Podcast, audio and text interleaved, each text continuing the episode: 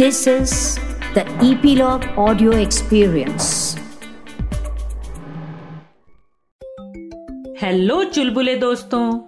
ये कहानी है बंटी के बबल की कहानी।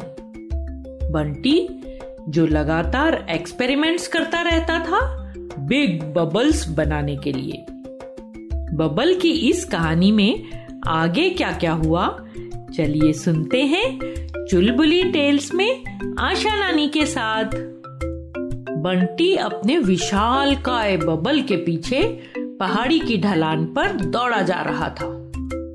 उधर पहाड़ी पर काली गाय घास चर रही थी। जब गाय को वह बिग बबल अपनी ओर आता हुआ दिखाई दिया तो उसने घबरा कर घास की जुगाली करना बंद कर दी। और ज़ोर से रंभाई। परंतु तब तक बबल उससे जा टकराया।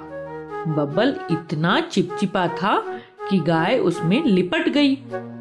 बबल लुढ़कता रहा।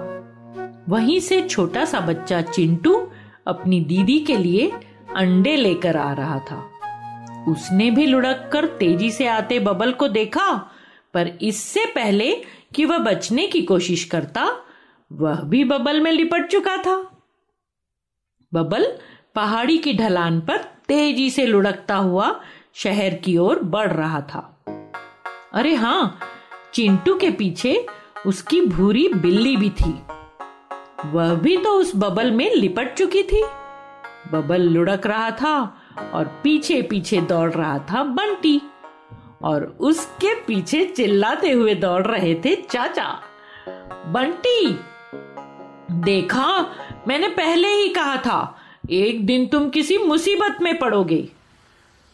कुछ ही देर में बिग बबल हाईवे पर पहुँच गया। लुढ़कता हुआ। सड़क पर रामू काका शहर में सब्ज़ी बेचकर थके हारे अपनी घोड़ा गाड़ी पर घर लौट रहे थे। इससे पहले कि उन्हें कुछ ठंडी हवा लगती, थोड़ी सी झपकी आती, रामू काका उनका घोड़ा और उनकी गाड़ी। सब उस बिग बबल की लपेट में आ चुके थे।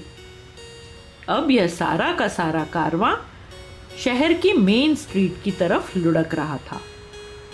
थोड़ी ही देर में घोड़ा हिन हिनाने लगा। बिल्ली चिल्लाने लगी, म्याऊ म्याऊ, और गाय रंभाने लगी। छोटा चिंटू रामू काका, सभी बचाओ बचाओ की आवाज़ें लगा रहे थे।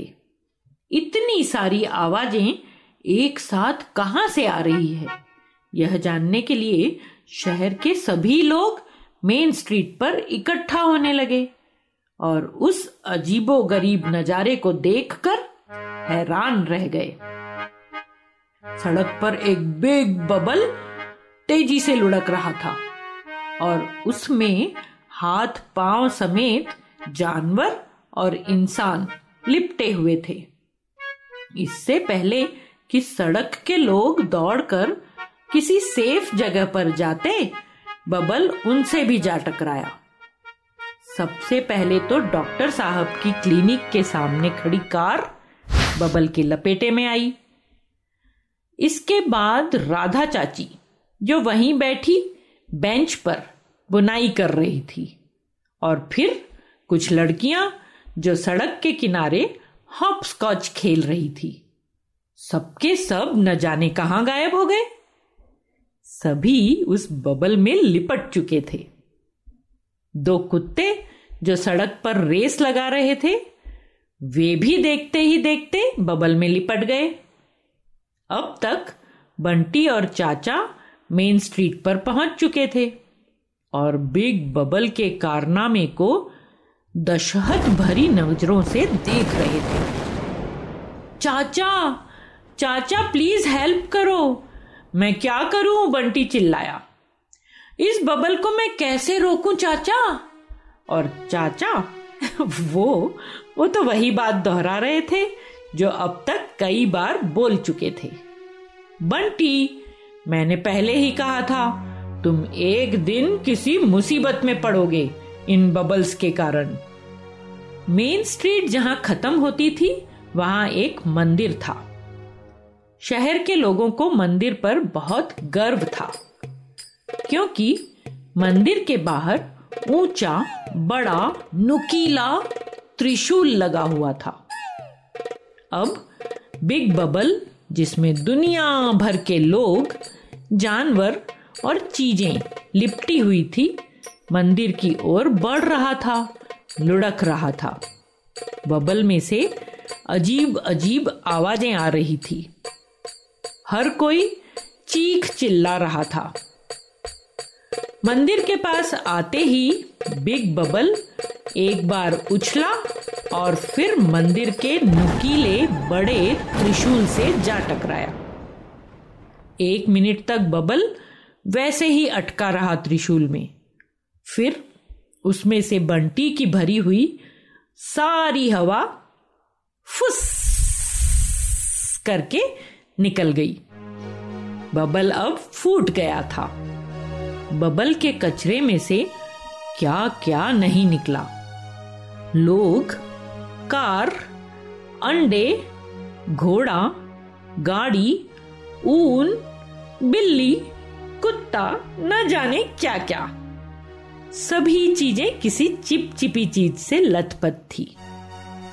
बंटी के इस बबल के कचरे को साफ़ करने में शहर को पंद्रह दिन लग गए। ऐसी घटना पहले कभी नहीं घटी थी। बिग बबल का वो दिन शहर के लोग आज भी नहीं भूले हैं। कई सालों बाद भी। लोगों ने बंटी को उसके साइंटिफिक इक्विपमेंट्स के साथ कॉलेज भेज दिया, ताकि वह शहर को परेशान किए बिना अपने एक्सपेरिमेंट्स चालू रख सके। पर चाचा को अब बंटी की बहुत याद आती है।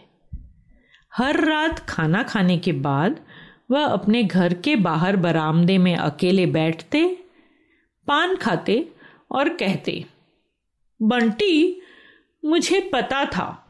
ऐसे शानदार एक्सपेरिमेंट्स के कारण एक दिन तुम ज़रूर कुछ कमाल कर दिखाओगे। है ना मज़ेदार राजू चाचा? इस बार की बबल की कहानी कैसी लगी दोस्तों?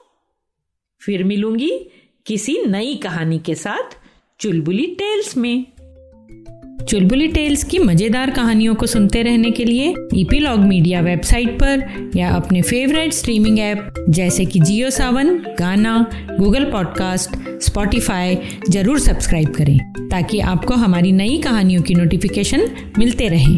तो जुड़े रहिए चुलबुली टेल्स के साथ।